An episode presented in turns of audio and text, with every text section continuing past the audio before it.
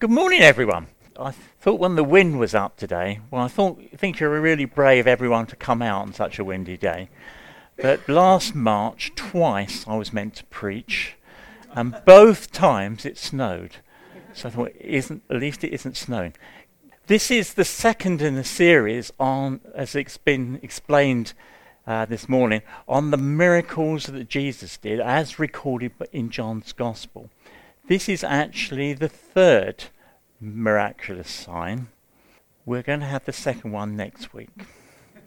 There's no mystery particularly about that. It's just organisational issues that we swapped it round. But uh, let's let's have a look at the passage. You may have heard something about this place, Scafell Pike, in the week. It was all on the news. There's some controversy because it's a conservation area, but right on the top, people have to make a decision as they come down from the top. And Mountain Rescue have got fed up with rescuing people, basically, and they want a sign. You get to this point, if you turn left, you just gently come down the path to the village. You turn right, and you're into quite treacherous territory, especially if it's raining or it's dusk or it's getting dark. You can be in serious trouble. And mountain rescue are so fed up they want a sign. But you can't put signs up in the conservation area. Well, I think they're going to, mountain rescue are going to win this one. Somebody said they're going to put a stone up with the direction instead, so it wouldn't be a, a signpost. Signs tell us something, don't they? Signs indicators. These miracles in John are all called signs. But what do they tell us? What are they pointing to? What's the point of the sign? Let's look at the passage in press, the passage in John 5. Some time later, Jesus went up to Jerusalem for one of the Jewish festivals. Now there is in Jerusalem, near the sheep gate, a pole which is in Aramaic is called Bethesda, which is surrounded by five covered colonnades. Here a great number of disabled people used to lie the blind, the lame, and the paralyzed. One who was there had been an invalid for 38 years. When Jesus saw him lying there and learned that he had been in this condition for a long time, he asked him, do you want to get well? Sir, the invalid replied, I have no one to help me into the pool when the water is stirred.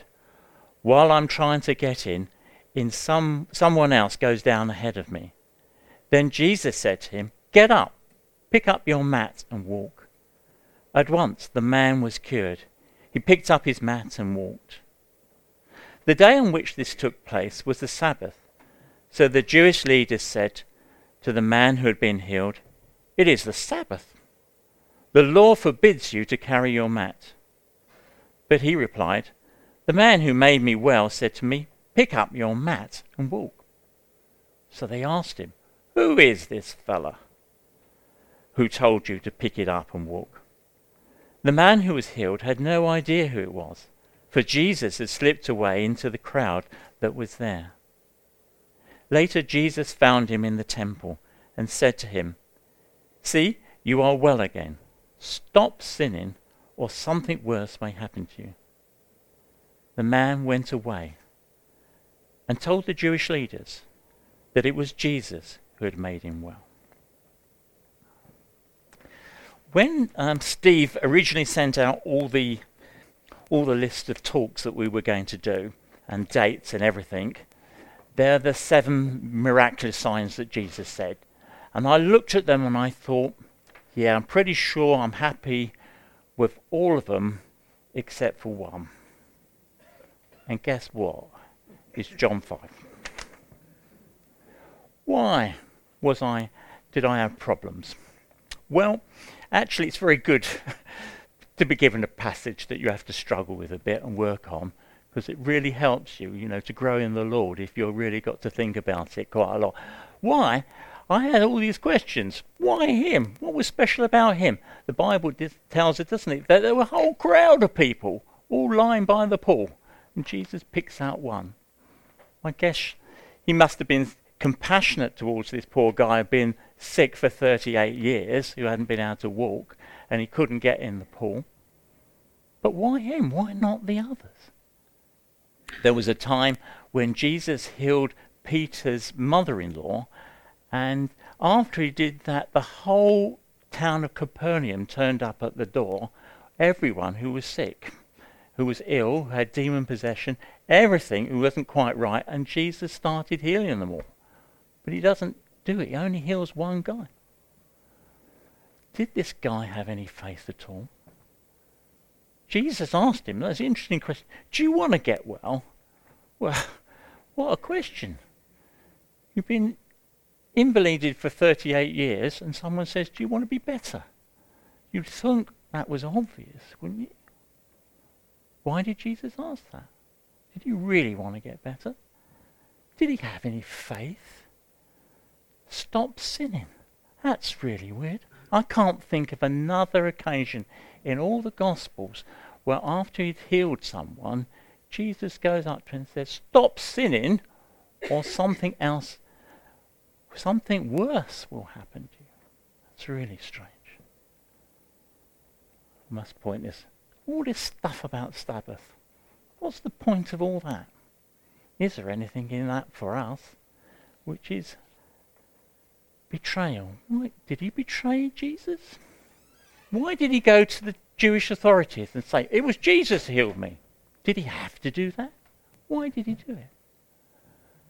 And does this passage have any real meaning for us? Does it tell us something in 21st century Britain that's relevant to our lives?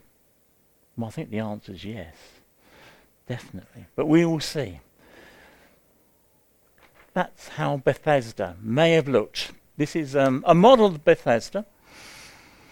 In the time of Jesus, it's in the Israel Museum in Jerusalem. And you can see there are two pools. The top one is the first one, the northern pool, was built around um, 700 years before Jesus. It's a great big system, basically. They um, blocked up a valley so that could, it would fill with rainwater. Water was always a problem in Jerusalem because it's on top of a hill. In fact, it's the highest peak in central Palestine. Very strategic, but it's the highest point. So they had trouble getting water. And the second pool was added around 200 years before Jesus was born. People doubted that it was ever there for a long time. They couldn't find it. And then in 1856, a man called Conrad Schick found it, an archaeologist, and he discovered it.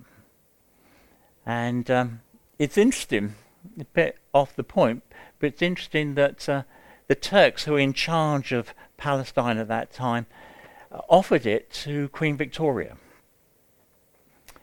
They offered her a choice. You can have Bethesda or you can have the island of Cyprus. Guess what she chose? That's how we got Cyprus as part of the British Empire. So there's this water, a great reservoir of water. There's this cult that meets there, believing that they can get healed if the first person in is there. Sometimes the water stirs. And the belief was that if you could get down first into the pool, you would be healed. Springs of water, an idea of healing, was very common in the ancient world all over the place. You only have to think of Bath to know that that's true. That was what the Romans adopted in this country, already a sacred site. And they believe this. In your authorized versions, if anyone's got the authorized version, it talks about an angel coming down and stirring up the water. But that's not very well attested in the, uh, the original documents. So most modern translations leave it out. But somehow the water was stirred. So, Jesus comes along to heal this man. I asked, why him? Why him? We don't know really. Why did Jesus pick one person out? It's the same question in a way as why me? Why me? Why don't I have good faith, health? Why don't I? Why is everybody else fine and I don't have good health? What about my relationships? They always seem to be going wrong. What is it about me? Why me? Why is my career or work? Why is that such a problem? Why am I going anywhere? We don't know. Sometimes God allows us to go through these things. He takes us through it. And we, we trust Him as we believe in Him. Often, we know in retrospect, we can look back and see why God has taken us through that. Why did He do it? Sometimes we will never know. Only in heaven will we understand why God took us through that particular trouble, that tragedy, that sickness, that illness, whatever it was. We all go through these things. We all say, why me? Jesus just picked this one man.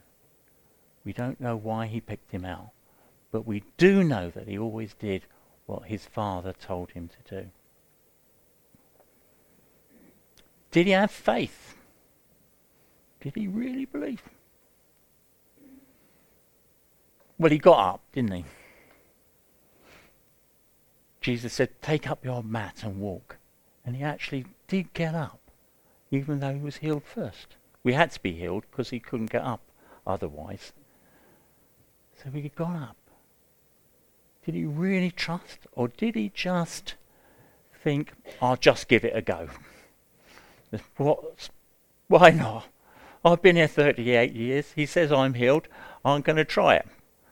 I'll just give it a go. And what about the other thing? Stop sinning. Why did Jesus pick that up? That was really strange. As I said, he never says that anywhere else. Do you remember the, the man who came through the roof? This, his friends came up, went up the steps, got on the roof of the house, tore up the mud, lowered him down on a blanket in front of Jesus in his crowded house, and Jesus said, Your sins are forgiven you. And the Pharisees said, You can't say that. You can't say that. Only God can forgive sins. And Jesus said, That you may know that the Son of Man can forgive sins. Take up your mats and walk. And he did. He did. But this case, Jesus says, stop sinning or something worse will happen to you. It's strange. Tragedy and sin aren't normally linked to Jesus. He doesn't pick them together. There's a time in John 9 where uh, the man who was born blind, which we are going to talk about in this series, the disciples asked him, Who sinned, this man or his parents? And Jesus says, Neither of them. It's so the glory of God can be shown. Neither of them sinned. And they came to Jesus once and they said, Why did those men who were killed when they were sacrificing and Pilate's men, soldiers, come and kill them and mix their blood with the sacrifice? Why did that happen? Were they sinful? The disciples asked Jesus. Jesus said, No. And neither was those men who were killed when the tower in Siloam fell down and 18 people were killed.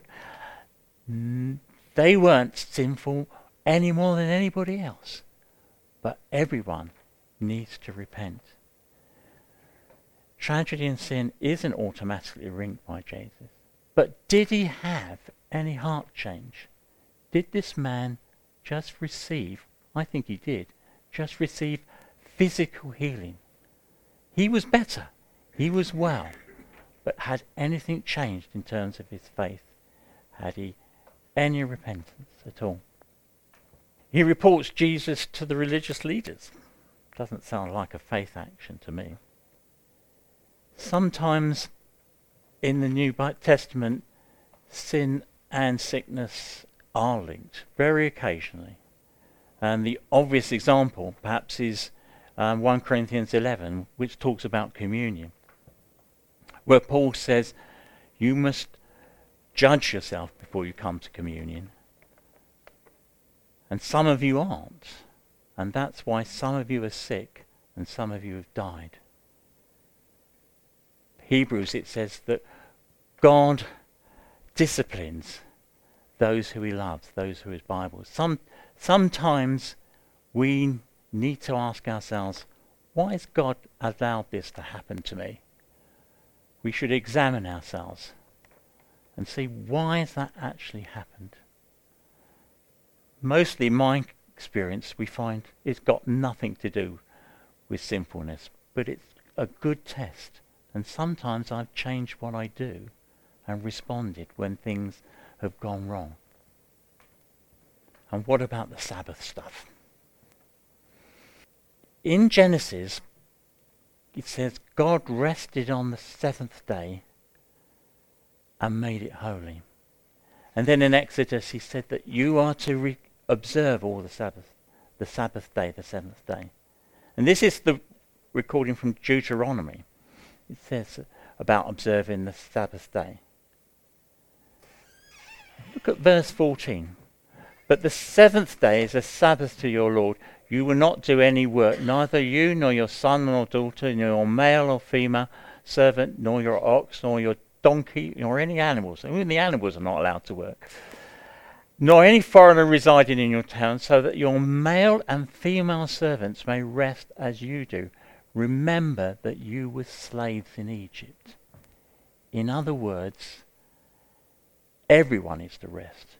You are not going to have a day's rest and your servants are going to serve you. They're going to be resting too. Everyone. No one's going to be exploited. Remember, you were slaves. You will not treat people like that. My son and his wife came over recently from America.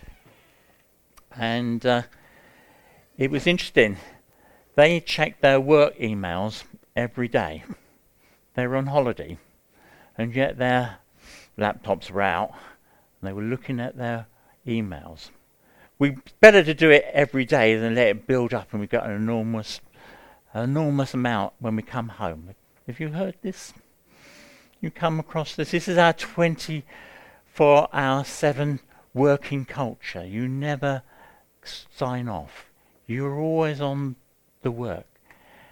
We have a culture increasingly which is workaholic. We keep going over and over again. When God gave the Sabbath, it was a good thing. He said, You will not be workaholics. There are two parts to that command. Six days you shall labor, it says. That's the bit nobody ever remembers. Six days you're going to work. The seventh, you'll take a day off. But you will have a day off. No one in the ancient world, apart from the Israelites, had anything like that. We owe the weekend to this. So we ought to be grateful. But there is a dark side to the Sabbath. Let me say this before I move on to that point that for some people today, there's a new movement that people are recognizing that we need to revive this idea of taking rest. I've just read a book by an American pastor who was meant to be completely so full of energy that when he said he was going to write a book about rest, everyone fell about laughing because he was just so dynamic until he had a complete breakdown. And he discovered that it really is a good thing to plan in a complete day of rest. I've come across this in several places recently, and it's really helpful. Jenny and I, I know we're retired, but we found that even if you're retired, you'd still do more even than, than ever, it seems. And we've decided we'll take a day a week when we'll call it our Sabbath. And the rule is that we don't have two strict rules, but this is the key thing. I shouldn't use the word rule because it isn't really a rule. It is we will only do fun things. We will not do anything that is like we consider work. We will spend time with the Lord. And we will move the day around. And we will not be over religious about it. So if anything really comes up, we will break it that needs to be done. But it is amazing because what happens the next day, you've got twice as much energy. It really works. Really works. But as I said, or started to say a moment ago, there's a dark side to this. And the Jewish authorities, worried that people wouldn't obey the Sabbath, put loads of rules around it to make sure you couldn't possibly break it. They had 39 different cases of work that you weren't allowed to do. One of them was moving goods from one place to another. Now, this paralytic who got healed wasn't a furniture remover, and the Old Testament wouldn't have condemned him for doing what he did. It was a straw mat, for goodness sake. And he'd just been healed. He wouldn't have been condemned under the Old Testament. But they did. And it's a terrible thing when we push things too far, we go to extremes. I was brought up, my parents told me off for playing cards on Sunday once. You know, we can make too many rules and regulations and destroy what is good. But there's something else. So this is the continuation from what we read. It says, So because Jesus was doing these things on the Sabbath, the Jewish leaders began to persecute him. In his defense, Jesus said to them, My Father is always at his work on this very day, and I too am working. For this reason, they tried all the more to kill him, not only because he was breaking the Sabbath, but because he was calling God his own Father and making himself equal with God. Before Jesus was born, there was a great debate amongst the rabbis. And there, this was their debate. Now, this is needles on a dancing on a pinhead, so you'll have to bear with stuff You'll have to bear with me in this. There was a great debate. The debate was could God, who made the law of the Sabbath, would he have to keep it, or was God allowed to work on the Sabbath or not? Okay, was God allowed to work on the Sabbath? And the answer they finally came up with was yes, he was. Um, otherwise, the universe wouldn't work, would it? And and evidence they said was that babies are born on the Sabbath, therefore God's giving life, isn't he? So they decided that God could work on the Sabbath, but nobody else could. Now listen, Jesus to what Jesus says. He says, My Father is always at work on this very day, and I too am working. And the Pharisees got it. You are saying you're God. If you're working like your Father, you're saying you are God. He isn't just saying the word Father, they understood straight away what Jesus was saying. That he was God himself. What's this miracle about? What's this sign pointing us to?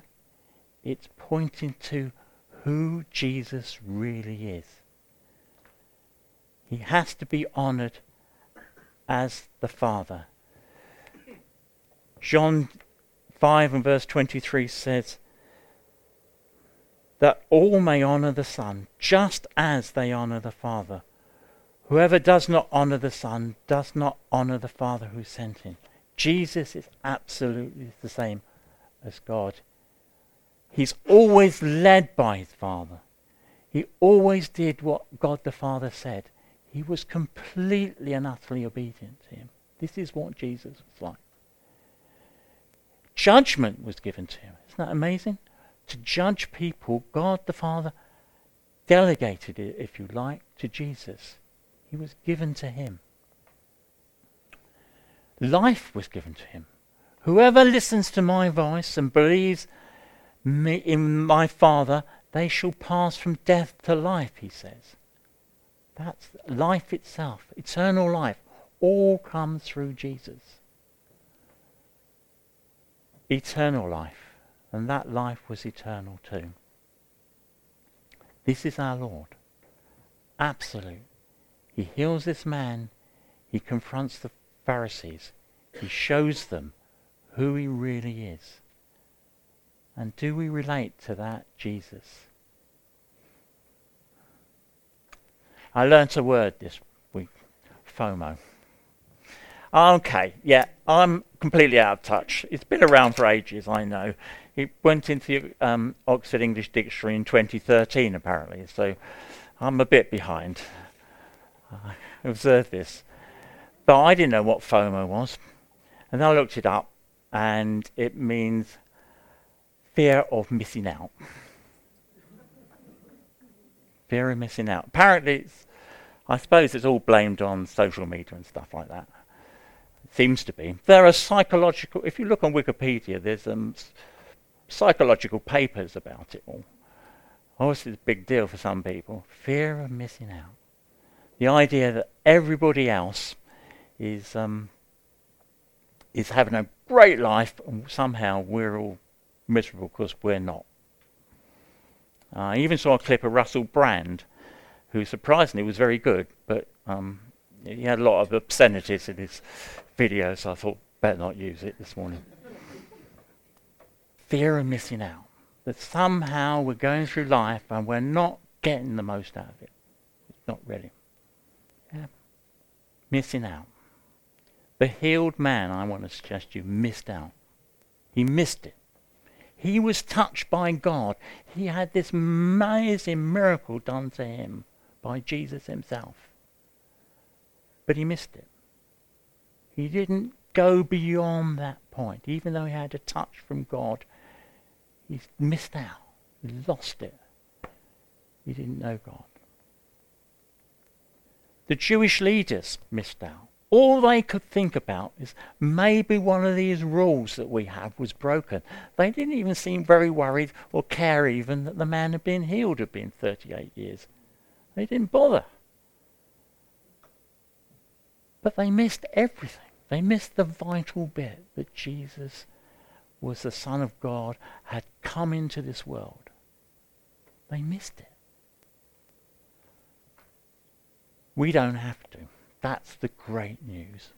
So we don't have to miss out.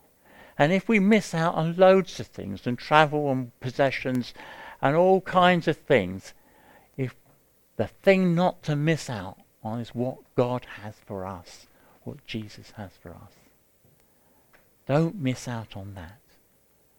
Because Jesus is there for us. He's there, waiting for us to come and ask him, to come and seek him. If we've never known what it is to know Jesus in our lives, see that transformation in our lives, he's there for us. If we're Christians and we're going through struggles, he's there for us now. If we're just living life quite happily, he's still there for us, continuing to work in our lives, continuing to change us, continuing to bless us wherever we are in life, however new or long we've been on the life of faith, Jesus is there for that.